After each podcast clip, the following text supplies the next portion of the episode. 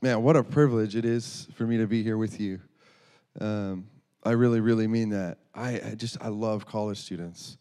I love college students. It is just, it's energizing to be here with you.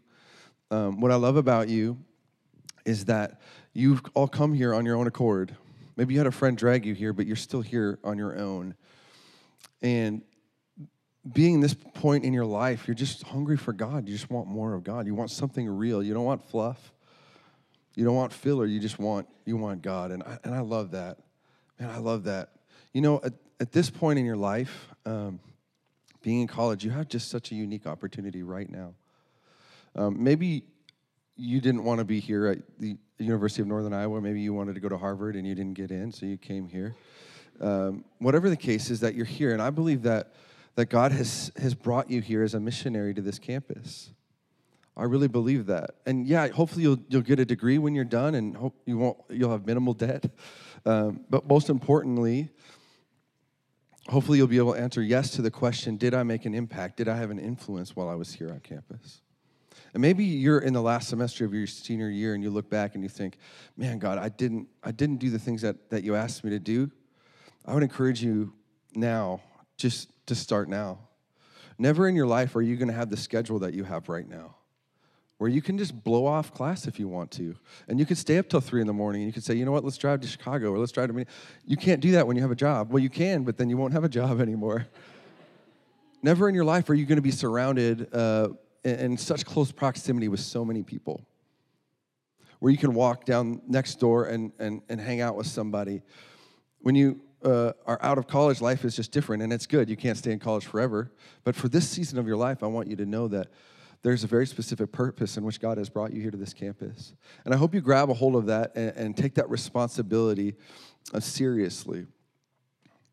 I can remember uh, when this uh, Chi Alpha started, and uh, um, maybe some of you know Jonathan Bartholow, um, one of the most intense people, the longest laughers I have ever met in my life. I would be on phone calls with Jonathan, and he would tell a joke, and he, he'd be laughing, and I'd have the phone down, and he's still laughing. Okay, we're still going. You know, awesome guy. But you know, I can remember being at a winter conference where there was no Chi Alpha in Iowa, and Jonathan standing up and and and everyone praying and believing. And I remember praying specifically, God, send people to Iowa. Send people to Iowa. And I was perfectly happy in North Dakota State. We had revival breaking out. And I was perfectly happy. Little did I know that God that I was praying, God, send me to Iowa. Because a year later, God said, Tony, I want you to go to Iowa. And I said, God, I do not want to go to Iowa. Maybe you, some of you feel the same way. And I'm from North Dakota, so you're like, well, what's so great about North Dakota? Well, that's a different conversation. So, but I was like, God, I don't, I do not want to go to Iowa. And I remember God spoke so clearly to me. He said, Tony, I didn't ask if you wanted to, I asked if you were willing. And I said, okay, I guess we're going to go to Iowa. And we packed up all of our things and we came, we, we pioneered at the University of Iowa. And um, all that to say is, man, I just believe in what's happening here. We, we support it. We pray for you. I pray for you. I hope you know that. We support it financially. We support it with um, uh, encouragement in any way we can support in Chi Alpha nationally, internationally. It's just an incredible organization. My wife, Kayla, and I, we've been married for eight years. Um, the last three or four have been good. the f- first ones were really, really hard. Um, that's a different conversation, too. uh, we have one daughter, Evie. She's three and a half, and we have a little boy on the way. Just found out on Friday. Uh, it's going to be a boy on, in June, so that's exciting. It's really exciting. Um, they wish they could be here, but you know, she goes to bed. So, um, I brought my friend Jairus with me. Uh, he's a youth pastor at the church in which we serve, and uh, he's been there for about a year. Him and his wife Abby. Some of you know him, but just an incredible, incredible guy. I've been become one of my closest friends, and so if you get an opportunity to to speak with him, please do so. Um, man, I feel like I'm supposed to say this, and this might you might know this, but I want you to know if you hear nothing else that I say tonight, please hear this. I want you to know that Jesus loves you so much. Please, if you hear nothing else I say, I want you to hear that, that Jesus loves you more than you could ever know more than you could ever know. His love is greater than you could ever think and than you could ever imagine. It goes so much deeper than your wildest expectations. And so, if you came in here doubting that, I hope by the end of this night, God has so cemented it in your heart that His, his love for you goes so deep. A number of years ago, I was. Um, I was, at, I was performing a wedding, and um, the father of the groom was a lumberjack, literally a lumberjack uh, from Oregon. He wore flannel every time that I had ever seen him. He was wearing flannel at the wedding. Uh, he had a, a, this big beard. He was just, you know, I felt so emasculated just standing next to him. just a manly, manly guy. And he didn't talk much, but what he did share, he, he got up and he shared this story, and it, it was just so profound to me. Um, that I've remembered it. And he told the story about this little girl. She was about eight years old. And um, she was walking through her town with her mom. And they were looking at all the shop windows looking at the different things. And she came up to this window and she looked up and she saw this display. And in the display was this, this necklace this pearl necklace. And she thought to herself i, I have to have that pearl necklace. I, I, I, need to have it. And she said mom mom look at that necklace. Isn't it so beautiful? Will you, will you buy me that necklace and the mom said no honey I, won't buy you that necklace but i bet if if you you know went home and checked in your piggy bank or if you did extra extra chores around the house or, or, for the neighbors or in the neighborhood you could save up enough money and you could buy that necklace. And so that little girl was she was bound and determined that she was going to get that necklace. So over the next months that's what she did. She worked and worked and worked her tail off until finally the day came where she had enough money and she went to her mom she's like mom i have enough money for the necklace and so they went down to the store they paid the shopkeeper. The shopkeeper went and, and he took the necklace and he, he took it off the display and he put it around her neck. And she looked at herself and she thought, oh my goodness, this necklace is the greatest thing I've ever owned. I worked so, so hard for this necklace. Look at how amazing it is. This is the greatest thing that I've ever owned. And so from that day forward, that necklace never left her neck. When she went to bed at night, the necklace was there. When she woke up in the morning, the necklace was there. When she went to school, when she was in the bath, the necklace was always on her neck. Well, one day, her dad, he came home from work and he sat down on the couch and he said, he said, honey, come here. I want to ask you something. And she came over and she crawled into her daddy's lap and he said, he looked at her in the eyes and he says, darling, do you love me? And she looked at him and she was just very perplexed. She's like, Dad, of course I love you. You know that I love you. Why would you even ask me that? That's a crazy question. Of course I love you. And he said, Well, honey, if you love me, I want you to give me that necklace. And she became angry and said, Dad, how dare you ask me for this necklace? Because you know how hard I worked for this necklace. It's my prized possession. No, there's no way that I'm giving this necklace. And she hopped down off his lap and she went into her room and slammed the door. Next day, dad comes home from work and he sits down on the couch and he says, Honey, come here, I want to ask you something. She crawls up into his lap and he looks at her in the eyes and he says, Darling, do you love me? And she says, Dad, why are you asking me this question? I, I told you yesterday I love you. You know that I love you. Stop asking me. And he said, Honey, if you love me, I want you to give me that necklace. She said, Dad, I'm not giving you this necklace. Don't ask me again. She got off his lap and she went into her room, slammed the door. This went on for days and days and days and days and days, the same song and dance. One day, dad came home. He sat on the couch. By this time, she knew what was going to happen. He said, Honey, come here. I want to ask you a question. She crawled up into his lap and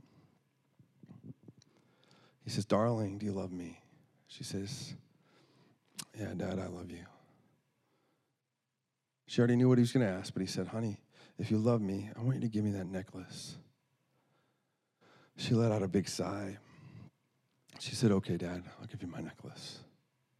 She undid the necklace. She looked at it one last time. She still couldn't believe that she was giving up this, her prized possession. She gave it to her father. He grabbed it, he put it in, in his pocket. She was going to crawl off his lap. She felt dejected, empty handed. He grabs her and he pulls her in close. As he pulls her in close, he reaches in his other pocket and he pulls out a, a real pearl necklace. And he gives it to her, he puts it on his neck, and he said, Honey, this is a real pearl necklace. You see, the one that you had before was just plastic. It was a cheap imitation, but this is the real one. And I was waiting for so long for you to give up the fake one so I could give you the real thing. And I think the reason that that spoke so profoundly to me is because that's what we often do. We hold on so tightly to this cheap imitation of relationship with God or intimacy with God or His grace. We hold on, we, we work so hard for it. This, this superficial relationship or this facade or this religion or our Instagram persona. We hold on so tight when God is saying, I wish you would just give me that fake thing, that cheap imitation, so I could give you the real thing. And that real thing is so much better than we could ever imagine. It's far greater than anything we had ever experienced up until that, until that point. You see, there's such joy in surrendering to God. It's not something that we do begrudgingly. There's such joy in surrendering because it's not like we give something to God and then we, we just leave empty handed. We, what, an, what an amazing exchange this is with God. We give Him this, our garbage, and He gives us the best, the best. We see this to be true in, in Ephesians chapter 2. If you have a Bible or a tablet or whatever you want to look at the Bible in, Ephesians is in the last quarter of your Bible. It's um, in the New Testament after 1st and 2nd Corinthians after Galatians. It's a little short book written by the Apostle Paul, or as my, my daughter calls him, that, that nice boy who loves Jesus. And really, we can, we can, we can boil the entire Christian life down to these 10 verses. There's never a point in which we have to graduate from this, what we're reading right here, okay? This God has made this so simple for us. I am not a smart person at all. And if I can understand this and we can grasp this not just in, in here, but in here, it's going to make all the difference. In Ephesians chapter 2 and verse 1, it says, Paul says this, and you he made alive. You who were dead in your trespasses and sin, in which you once walked according to the course of this world, according to the prince and the power of the air, the spirit who now works in the sons of disobedience, among whom also we all once conducted ourselves in the lust of the flesh, fulfilling the desires of the flesh and of the mind, and were by nature children of wrath, just as the others. Let's stop there. Paul is so clear here. Every single one of us, we are dead. We are dead in our sin. Our absolute best falls so short of what, of what God requires. Every single one of us has, has done what we felt like at one point. We've lived selfishly. We fulfilled the lust of the flesh. We've allowed our mind to wander in different places that we, we shouldn't have, and it's caused us to do things. Each one of us has held on to our rights. Whether we stole a, a, pack of cigarettes or you stole a million dollars, it doesn't really matter. Every single human, every person on the face of, this, of the earth falls short. In Romans 3, Paul says that he's reading Old Testament scripture. He says there's not one righteous, there's not one good among us, not one of us. Every single one of us falls short. The prophet Isaiah says that our righteousness or our goodness is like filthy rags. Our absolute best is like filthy rags. Every single one of us, every single one of us, we are guilty. And most of us, we either try to hide it or we try to make up for it. We try to perform our way out of it. We try to strive. We try a little harder. We avoid it or, or we, we stuff it or we hide it when God wants to take it. If we keep reading in verse 4, it says, This is amazing. It says, But God, who is rich in mercy, and because of his great love, which he has loved us, even when we were dead in our trespasses, he made us alive together with Christ. And it's by grace that you have been saved, and raised us up together, and made us to sit together in the heavenly places with Jesus, that in the ages to come he might show the exceeding riches of his grace and his kindness towards us in Jesus. As for it's by grace that you have been saved through faith, and not of yourselves. It is a gift from God, not of works, works lest anyone should boast. For we are his workmanship created in Christ Jesus for good works, which God prepared beforehand that we might sh- that we that we should walk in them.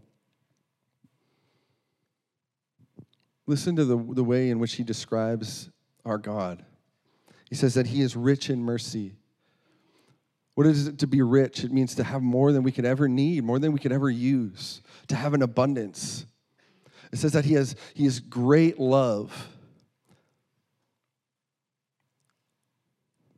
He is exceeding riches of his grace and his kindness towards us. If that doesn't do something with your heart, then I would, to your heart, I would check your pulse because this is the God that we know. He is not this withdrawn, spiteful God who the thief has made him out to be. His love for us is rich and deep, and it is, it is wide, it is strong.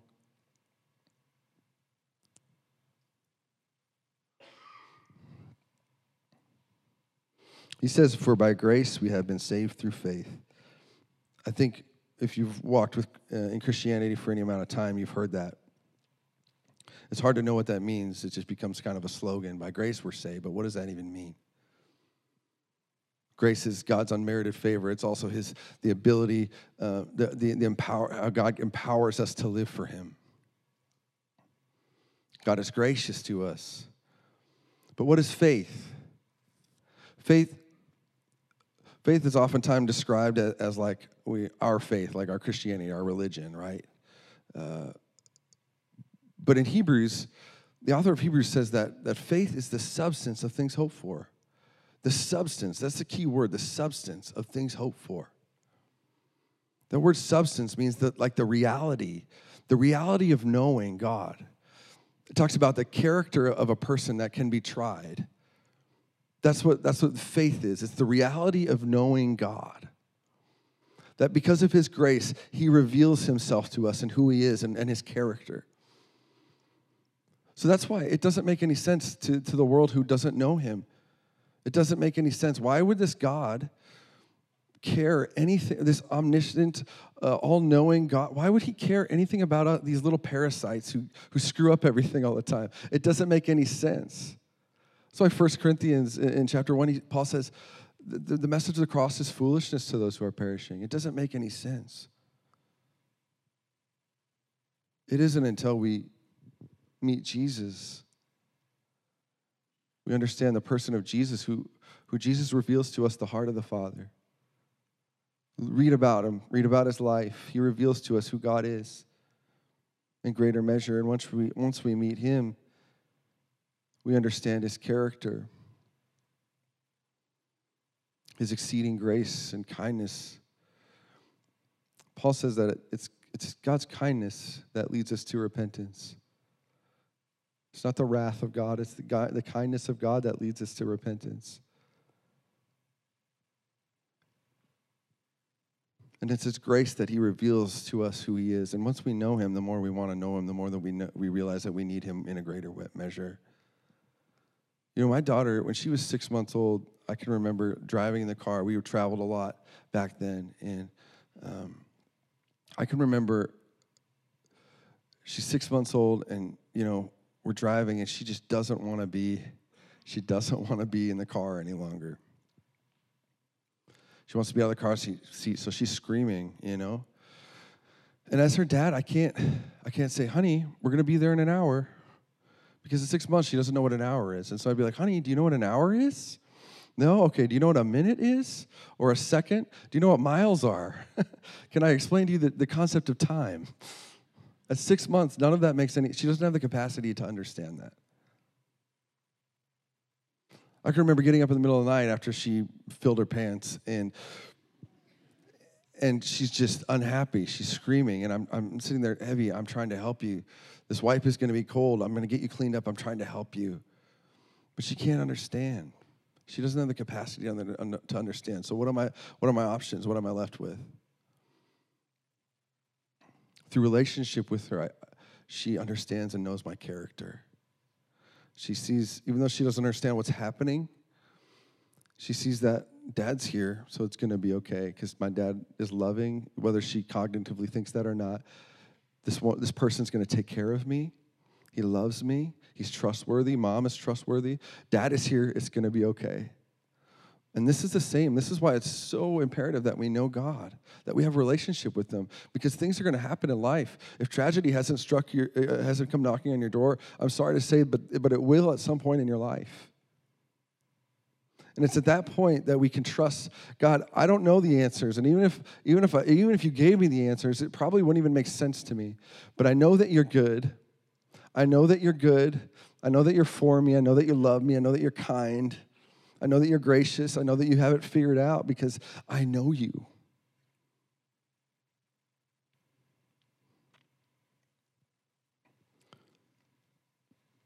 And this is what it is to be alive in Jesus, that He made us alive. It's to know God, and it's exciting. It's exciting that He has created us to do good works. He's created us to do things that are good. We don't do it to attain mercy from Him or grace from Him. We do it because we love Him, because we're like Him. And I want you to know today that if, if this walk with Jesus has become boring to you, then you're doing it wrong. Because every single day can be a new adventure with Him, that God's Spirit has come in and it is it has ignited a fire, and you can't help but light a fire wherever you go because the fire is just in you.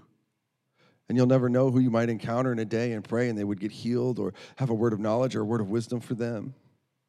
Or God just downloads some, some crazy knowledge about who He is in a new way. Man, that's exciting. That's really exciting. The God of the universe wants you to know Him and has given you the ability to do so. Man, that does something to me. that Jesus would live a perfect life and freely give his life for me. That he would be humiliated, that he would be spat on, um, that he would hang naked on a cross for you and for me. All so we could have life and have it abundantly. That God's Spirit could live inside of us.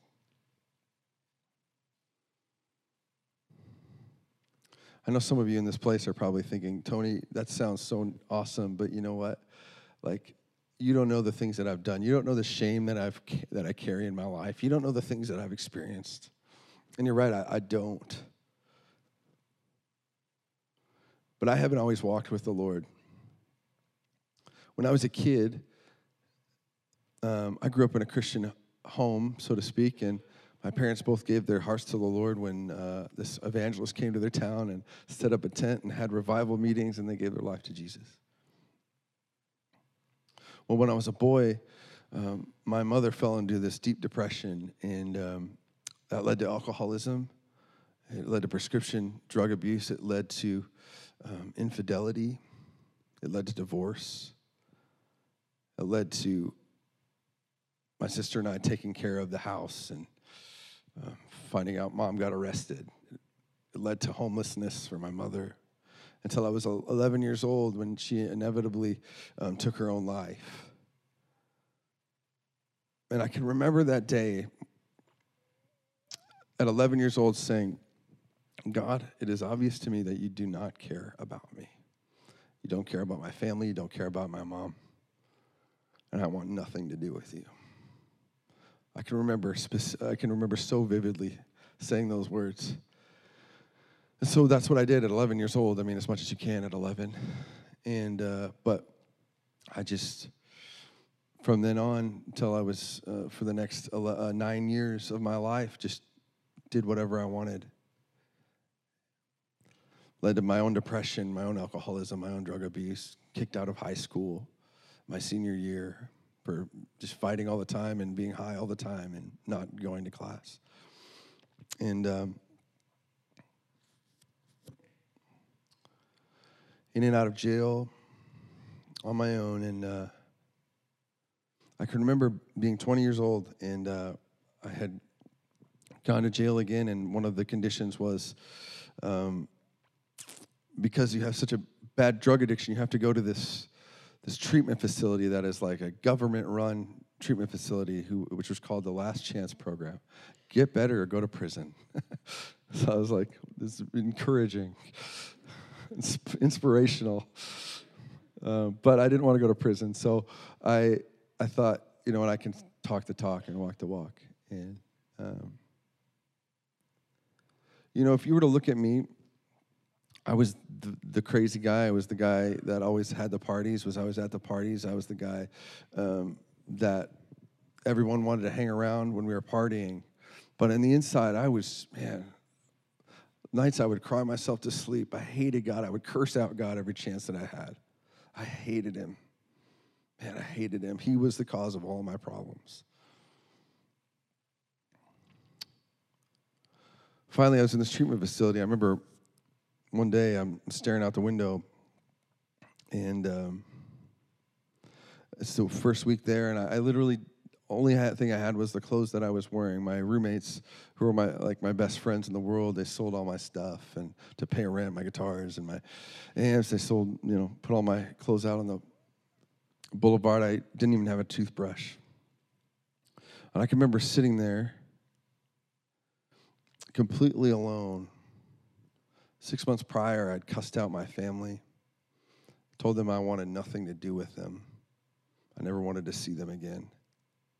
And there I was. I thought, I, this is my life. This is what I've done. I'm just completely alone. I can remember looking out the window and as I'm feeling sorry for myself and I see this car pull up. I remember I'm like, that looks like my dad's car. And I remember being so angry. What is he doing here? And I can remember them getting out of the car. I remember them going to the back of the car and opening the trunk and pulling out uh, bags of clothes and toiletries and groceries for me. It seems like such a silly, small, stupid thing, but for me, it was like I didn't have anything. I didn't have anyone. And I can remember that was the first time that God began to speak to me about his love. You see, I had done the opposite of deserving it. I had done everything I could to avoid it, to run away from it, and here it was staring me in the face. You see, in this world, love is like something that is worked for. And so if we betray it in any way, then we're left on our own. But that's not the love of God. And that day, my dad gave me a Bible. And uh, he said, Tony, I want you to start reading this. And I was like, Dad, I'm not going to read this.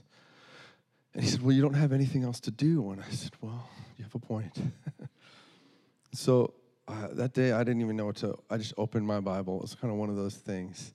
I just opened my Bible and I started reading in Psalm 18. And this is the first time that God's word um, really spoke to my heart. And he said this in Psalm 18, verse 16, this won't be on the screen, but it says that He sent from above and He took me. He drew me out of many waters.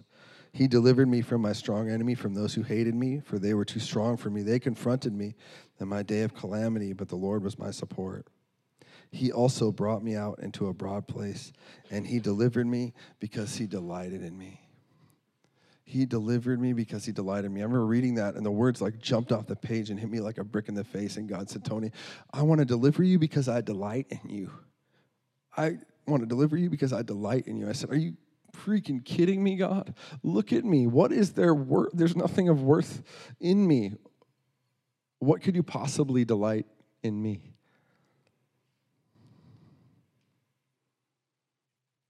You know, I learned later that in Zephaniah 3, it says that God rejoices over you and I. That word rejoice in the Hebrew means to, to dance and to twirl about. that sounds weird, but you have to think about how excited you have to be to dance. For me, it's a lot. It's, it takes a three and a half year old to make me dance. But you have to be really excited to, to dance. And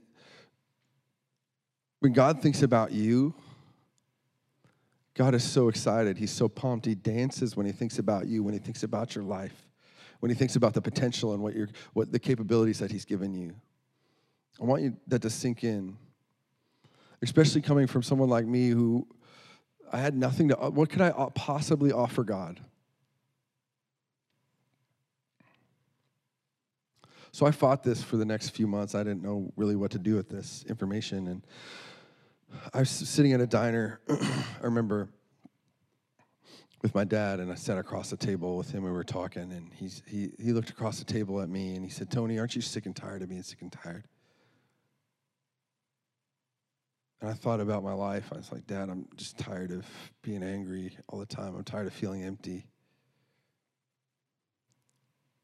I'm tired of hurting people.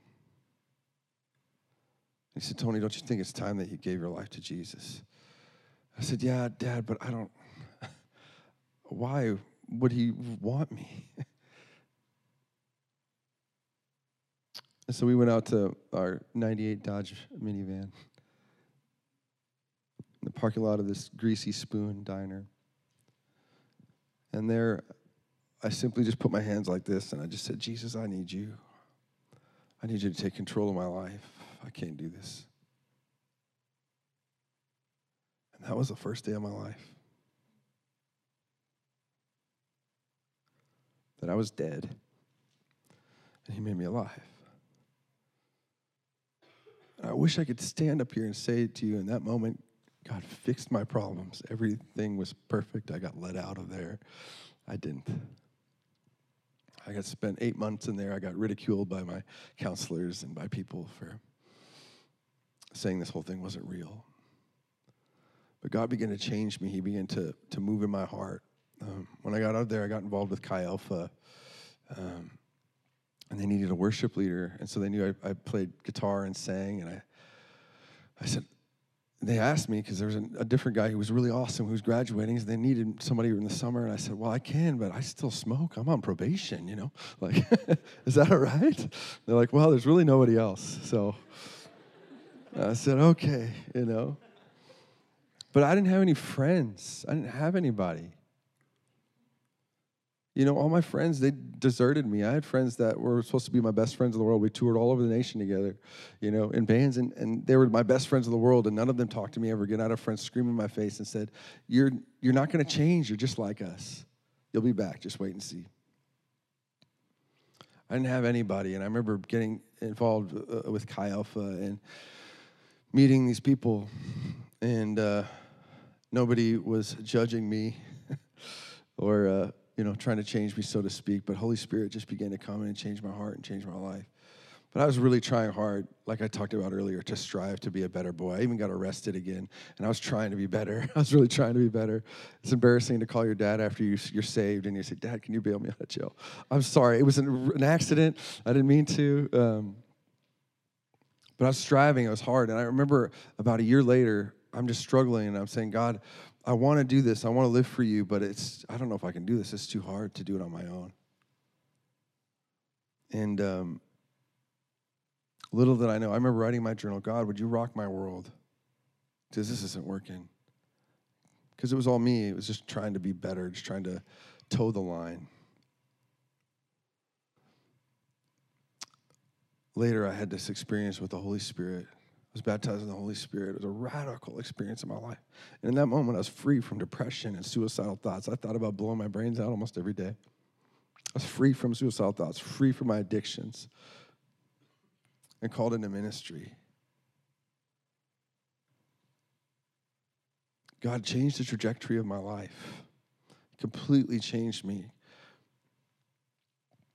And like I said, I wish that from that moment on I could say everything has been perfect in my life. It hasn't. There's been times I've, I've still betrayed God. I've still turned my back on God, but I've still gone my own way. But oh man, what I love about Jesus is he's still pursuing us. He's always pursuing us. We can spit in his face and he can still be reaching a hand out for us. saying, Come, just come. You don't understand. You don't see. If you saw, if you really understood, if you really could see who I am and understand I am who I am in a greater way, this would seem so silly. Just come. And that's what God's grace is. It's, it's Him revealing Himself to us. He reveals Himself to us, and then we realize how we are in just such sharp contrast to Him. But how much, how deeply He loves you and I, His children we sang that song reckless love. It, that is it's really accurate. It sounds weird reckless love but it doesn't make sense until you understand who god is